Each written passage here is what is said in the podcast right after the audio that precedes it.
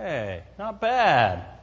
Not bad at all. Well, for a guy my age at least, I, I do not understand all of this. Don't drink this and don't eat that and watch your carbs, watch your fat, genetics, and blah, blah, blah. Oh, man. Oh, dear. I could sure stand to lose a few pounds. Oh, I know I should get to the gym more often. But, you know, considering my family history, I'm pretty satisfied. Uh, Dr. Mike? Um, hello, my friend. Uh, uh, wait, what's up, Doc? What? I, I, I hope you're calling about a golf game and, or maybe about those test results. Who is it? It's the doctor. I think he's calling about the blood test. Hi, Rod. How are you doing today? Yes, I do have your blood results, and I thought I would call you personally rather than my nurse. Uh, we've been friends for a long time. Gives me a chance to say hi. I have your results right here in front of me, and I think it would be a good idea for both you and Sherry to make an appointment to see me. Uh, some of your numbers are quite a bit more than just out of range, a little bit. Uh, we need to be making some changes with this situation. Could you guys make a or give me a call and uh, make an appointment in my office as soon as you can? Think you can do that? Sure, yeah, definitely. Uh, we'll, we'll certainly be there. And uh, you, you let me know if we can do that golf game sometime, all right? I'll look forward to it. I didn't think that all this was going to catch up to me at some point, but maybe I was wrong. I'm not that fat, am I, honey?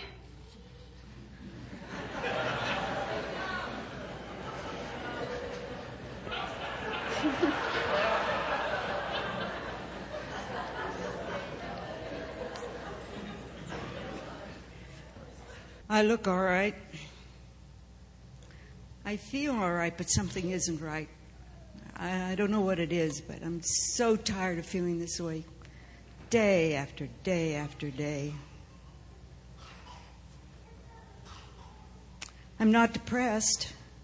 At least I don't think I'm depressed. I don't have anything to be pre- depressed about. Hmm. People look at me as though I've got it all together. Little do they realize I feel just like a child on the inside. I don't understand it. I, I don't know why. Why? Why? As a man thinketh in his heart, so is he. As a man thinketh in his heart, so is he. As a man. Th- yeah, all right, I get it. I'm a mess. But I'm angry. And if something doesn't change, I am going to blow my lid. What are you looking at? Something's got to give. If they think for one minute I can keep on like this, something has got to give. Something's got, something's got to give. loves me, he loves me not. He loves me, he loves me not. He loves me, he loves me twice. I really do want a relationship with him, but I know he'll just leave me. It's not even a matter of if, it's when. Oh, that's him. I'm going to be an hour late. Wait for me outside. You see? He called me. He loves me. He loves me. As if once isn't, isn't enough, the Bible says to forgive 70 times 7. I am so sick and tired of feeling this way. It's just eating me apart from the inside out. I just. What if I, what if I don't want to forgive? Who am I hurting anyway? Myself? He loves I don't know what Something's I'm got- talking something's got to give. This Don't eat this don't eat that. I'm a mess. Got it all together. They think for one do they minute. realize that I'm I'm just falling apart on the inside. What if. Who? Who am I hurting anyway? Myself?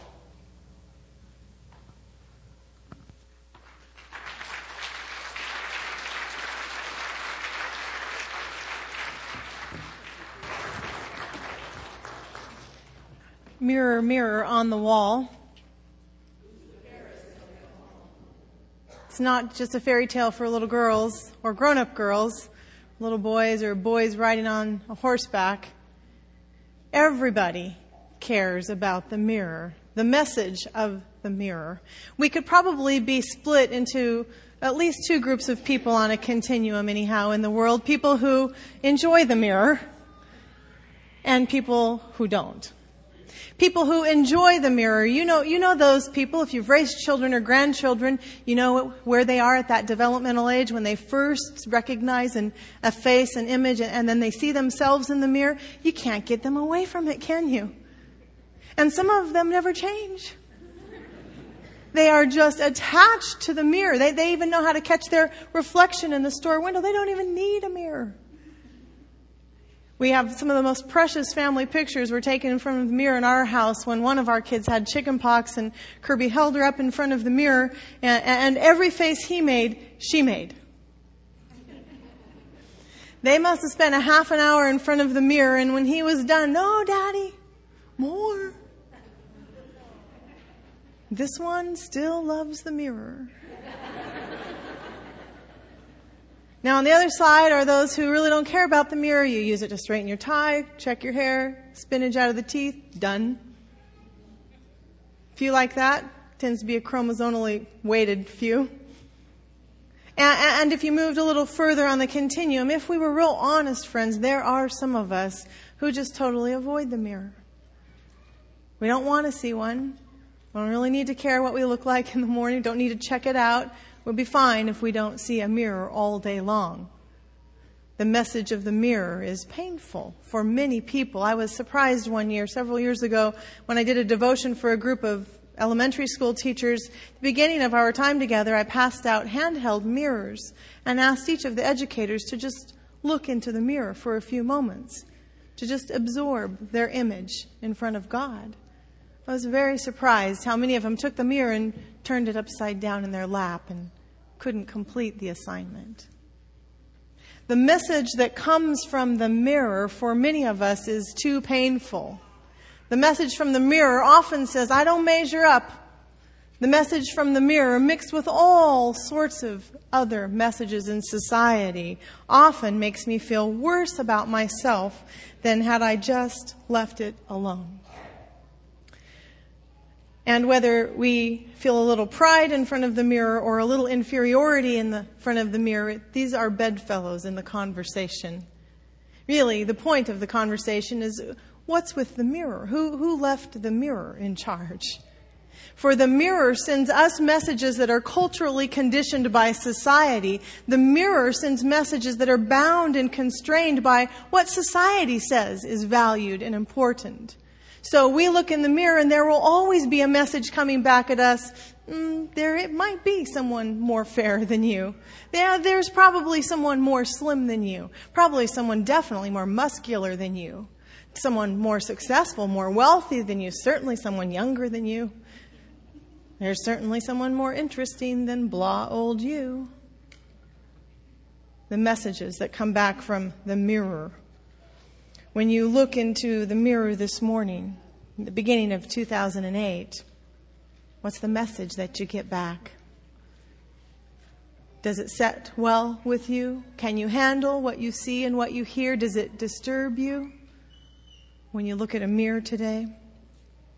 Wellness begins in the mind, and that's really what I'd like you to consider for the next few minutes emotional wellness, physical wellness, spiritual wellness, social wellness, it all begins in our mind. We can go through a lot of other wellness motions, but the mind is the beginning of the conversation. The mind is what allows the thought patterns and the messages in, and what messages will reside, and what messages will we send out. The mind is the beginning of wellness. I would guess that any of us who have paused now at the beginning of 2008 and we are thinking about goals for the year and wellness for the year perhaps, improvements for the year, none of us who may have done that, I would guess none of us have said to ourselves, I think what I'll do is pack on an extra 20 pounds this year. Yeah. No, you know what I think I'll do? I think I'll add 10 hours of work to my schedule. I'll just be a little more stressed this year. You know what? I, am going to try cigarette smoking. I've always wanted that habit. Who says it's going to be prescription drugs for me this year? I'm going to get hooked on prescription drugs. You know what I think? I'll, I'll just try. I'll, I'll, just try hitting my wife for a while. I'll, I'll try avoiding my husband. let's name call the children and see how that works in our home. Who starts the year like this?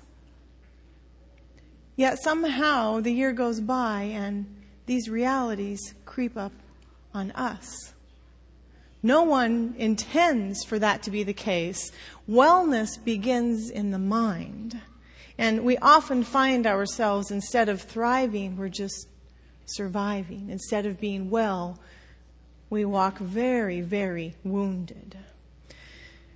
Would you consider the wellness pattern that's set for us in Scripture this morning? Psalm 139. Familiar, so familiar to us. But listen to the message that comes from Scripture, the, the words God intends for you and I to, to lay as a foundation as we think about our own wellness this year. Psalm 139, beginning with verse 13. For you created me, my inmost being. You knit me together in my mother's womb. I praise you because I am fearfully and wonderfully made. Your works are wonderful. I know that full well. My frame was not hidden from you when I was made in that secret place, when I was woven together in the depths of the earth. Your eyes saw my unformed body. All, the days ordained for me were written in your book before one of them came to be. The poem takes us to a place of reverence and wonder, really, that the God that put the stars and the planets and the orbit in place, the God who put the layers of firmament and foundation and the waters crashing over, the God who orchestrated all of the world is the same God who took his own hands and fingers and as knitting needles in yarn, put you in place in your mother's womb the Hebrew poem takes us to a place of awe and wonder. That God from the Old Testament that we're a little nervous about, the God behind every miracle of the New Testament, is responsible for you. My unformed body, your Bible might say, my unformed substance. You saw my unformed substance or body. It's the only time in the Old Testament that word is used. It's the word for embryo, scientists. There it sits right there in the Old Testament, suggesting that, that God not only saw the embryo, but God keeps a journal of all the movement and life that goes on there during the creative process of gestation. I invite you, however, to think about this psalm from another perspective, perhaps. Rather than David's reflection of God's words to David, could you imagine the psalm as God's words directly to you? Could you imagine God speaking this psalm to you in a paraphrase, something like this? I created your inmost tissue. I brought you, every part of you, together with my fingers knitting in the belly of your mother. That was me. I wove you. You are fearful and wonderful. Those are words we use for God. God says you are fearful, which is filled with honor and respect and awe. You are fearful and wonderful, God says. Your bones as a tiny embryo, your very frame, it was all visible to me. I took note of you. I, I, I scribbled things down about you and every other creature to be born so that I would know your uniqueness because I created you. Those are the words from the psalm this morning. God speaking directly to you. When we pass by a mirror, those are the words. That is the message to be heard. Humans aren't responsible for the messages in the world. God is. When you see your image, the words to be heard are, You're fearfully and wonderfully made. God says, You're like God. You're full of honor and awe and wonder and uniqueness. Fearful and wonderful.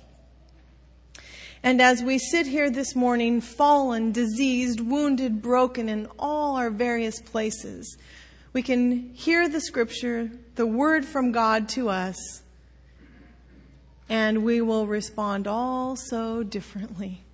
Some of us will be able to hear it, and some of us won't. It's always interesting to me the different ways humans respond. We were at Disneyland over the holidays. You know I don't like Disneyland, right? I go because I like a happy household. We're Disneyland and we're on It's a Small World. It's just the women in the family. My mom was here, sisters. We decide we're going to go on this ride, my mom's favorite ride. We get in the little boat. Now we've read, have some of you read this, that Disneyland is uh, redoing some of its rides because the American population is expanding. So we no longer fit in the little carts at Disneyland. That's what the article read. We we read about this in November. We laughed at the house, thought that was silly. We got in our little boat at it's a small world. You know how you turn the little corner, just go out of sight of the workers, and the music begins and all of the animation. The boat stopped. The boat stopped. We thought, well, it'll pick up again, but then a boat hit us from behind. Pretty soon, another boat hit us from behind, and another boat hit us from behind. And we began to wonder what is happening to us. Well, don't you think a worker comes then and rescues you? Isn't that what happens at the happiest place on earth? But we're sitting there looking at each other going, we think we're stuck. And I have the best sister in the world who just leaps into action. She begins to rock the boat like this. We're going to move our energy back and forth and we'll get off. We're, we're not going to be stuck here forever. So she's telling us, rock, rock, rock. And she begins to hang on to the wood, the plywood out there. Bonnie, don't put your hand out there. That's probably not safe. Come on, if everybody will do this, we'll get out. Immediately, this one gets into action. We are going to get out of here. And of course, the next thought is, is it me? Is it me? Do I need to get out of the boat? You know, we're all, we look behind us, and behind us are five very healthy people. Very healthy people with their arms just crossed, watching us and at times cheering for us. And they are stuck in the same boat we're stuck in acting like there's no problem in the world. We kept up with this until we finally realized if we would just redistribute the weight, my sister said, jump over. So we got up and jumped over the bar. We put all of our weight in the front of the boat, and sure enough, we rocked out of onto the ride. And eight boats applauded. And we came around the bend. You know, wouldn't you think a worker would come for you? All these carts stacked up, and here's the little worker with her thing like this as well there you are she says. Got out of the boat and they said you know you might check the weight distribution next time. Look look at the back of our boat. We were doomed. We were. It, it isn't even funny. Had i looked behind before we began i would not have gone on the boat but what's interesting to me is the various levels of responses in the boat. Some people quickly, quickly, something needs to be done. Some people, it's me. I need to get out. If I hadn't have eaten those donuts, we wouldn't be. Some people could care less. They were stuck. Could care less about their situation in life. And as we sit here today, it hits us the same way when God says you're fearful and you're wonderful. And some of us, the words roll right on by. We don't even stop to absorb them because we're in our own shell. Maybe as was said earlier in the testimony, we're just in denial. Some of us don't hear the words because it's painful for us. We really can't believe it anyway. That God, we would inspire God. That's what that text says. You inspire God. And we just can't believe that. So, so, so we don't listen to that message. We don't absorb that message. And, and others of us are so frantically working to make sure we inspire God, to make sure we're fearful and wonderful in front of God. Can you hear that message from Psalm 139 this morning when God says, You are fearfully and wonderfully made? When you imagine the voice of God coming at you from the mirror, could, wouldn't that be something if in the morning you could actually stand in front of a mirror and hear God's voice? That'd be fabulous, first of all. Wouldn't that be amazing?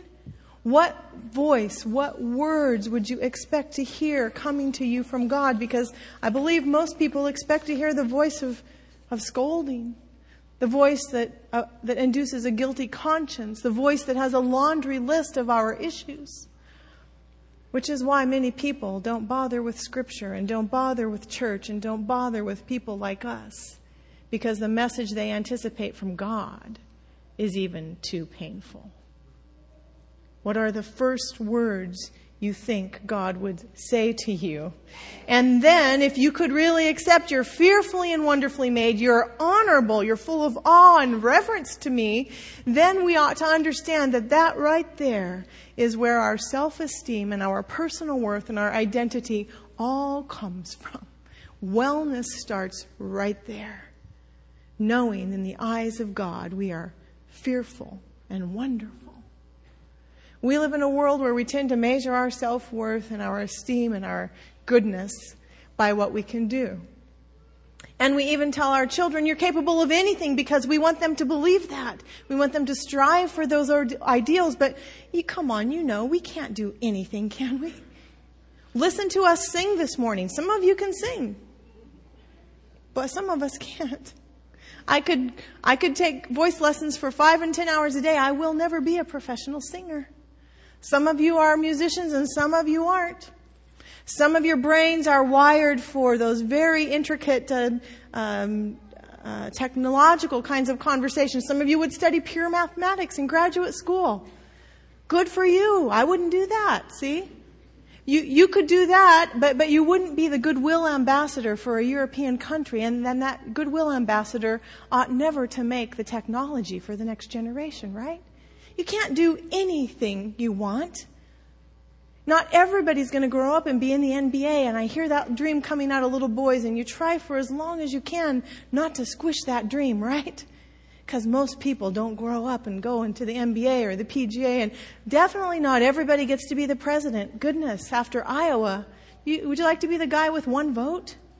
Do you see that? No wonder Chris Dodd backs out. One vote. I believe it should have said 1% of the caucus votes, but no wonder. He can't be president. Society, and we've even bought into that maxim, you can do anything you want, but we can't do anything we want. What we can do is that which God has designed us to do. And we can do that very well. When God takes his message of you are fearful and wonderfully made to Jeremiah, Jeremiah chapter 1, it comes out a little different when he says, I formed you and I know you or I knew you in the womb. He tells Jeremiah, I know everything about you and this is what you're going to be. You're going to speak for me. Jeremiah says, Oh no, I'm not. I'm a child. I can't handle that. God says the equivalent of, knock it off, Jeremiah. I formed you. I know you. I know what you're wired to be. You're not going to be a president, but you are going to be a prophet.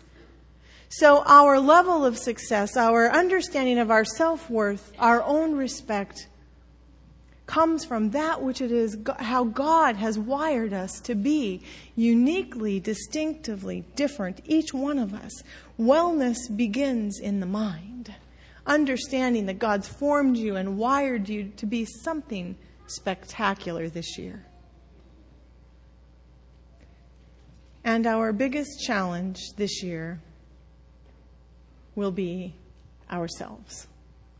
My biggest challenge to understanding my wellness, your biggest challenge to accepting your wellness, that you're fearfully and wonderfully made, that God has actually created you to do something spectacular this year, your biggest challenge to that will be you and the messages you play in your mind and the roadblocks you put in your way. We can't control all that comes to us, the details and the circumstances. Much of what comes to us this year, we will not control. We can control only one thing, right?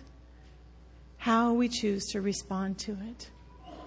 I will be my biggest problem this year, and I think I deal with some interesting people, to be honest. But I'm going to be my biggest problem in front of God. And you have the potential to be your biggest problem in front of God.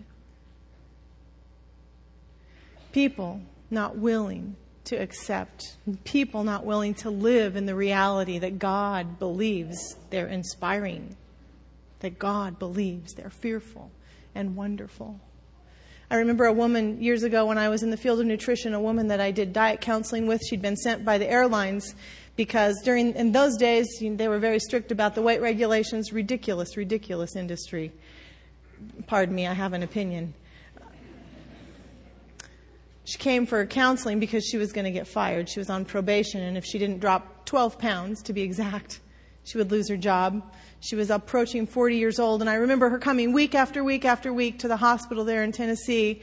And every week she would write down what she ate, and every week she would get on the scale, and every week her weight would either stay the same or go up just a little bit. Week after week after week after week. Nutrition counseling, along with therapy and psychotherapy and and in the end, all I had in front of me was a woman who wasn't willing to accept what was happening in her life, that she was fearfully and wonderfully made. So she was lying. She was just writing up a list and handing it to me to cross me off her list, going home in her misery, going home in all of her feelings and challenges and issues, week after week after week, till she finally was able to stand honest before God and everybody who could help her and she checked into the eating disorder unit. 10, 12, 15 weeks, she prolonged all of that. She was her biggest problem. John Quincy Adams, great leader of this country, probably his own biggest problem. He says uh, of himself a, a startling statement. Listen to what he's done, though, in our country. He's probably held more offices than anyone else in the history of the United States, served with distinction as president, senator, congressman, minister to major European countries and powers. He participated in the American Revolution, the War of 1812. He participated in the events leading up to the Civil War. Yet by age 70, with all that success in his life, this is what he wrote about, about himself. My whole life has been a succession of disappointments. I can scarcely recollect a single instant of success in anything I ever undertook. That's our former president. Wellness begins in the mind. If you were to consider this year, 2008, just one act of wellness, would you make it the act that begins in your mind? Feed on that scripture, God calling you fearful, fearfully, wonderfully made, reverent, awe filled, inspiring before God. Would you feed on that scripture in your mind? Re- report it, re- recite it to yourself, write it down, put it on your mirror, put it in your car. I'm fearfully and wonderfully made. Let the message of that wellness statement from God take root in your mind this year. And then choose just one thing. Not five, not ten, not twenty things as you look in the mirror and you make a list of what needs to be done inside and out. Could you do, just choose one? What if each of us in this congregation selected one wellness goal? One area this year I think I'll work on. Boy, we'd be a pretty decent church at the end of the year. Everyone works on one thing, beginning with Psalm 139. God says to you, I formed you. I was there with my own fingers. I knit you together in your mama's belly. That's how I know you are fearfully and wonderfully made. Amen. Let's pray. Grant us courage, O God, to accept the message you give us. Grant us courage to walk tall in your assessment of who we are and how we ought to move about our world. Grant us courage to be the kind of community that will be at ease with knowing we inspire our God we are fearfully and wonderfully made. Amen.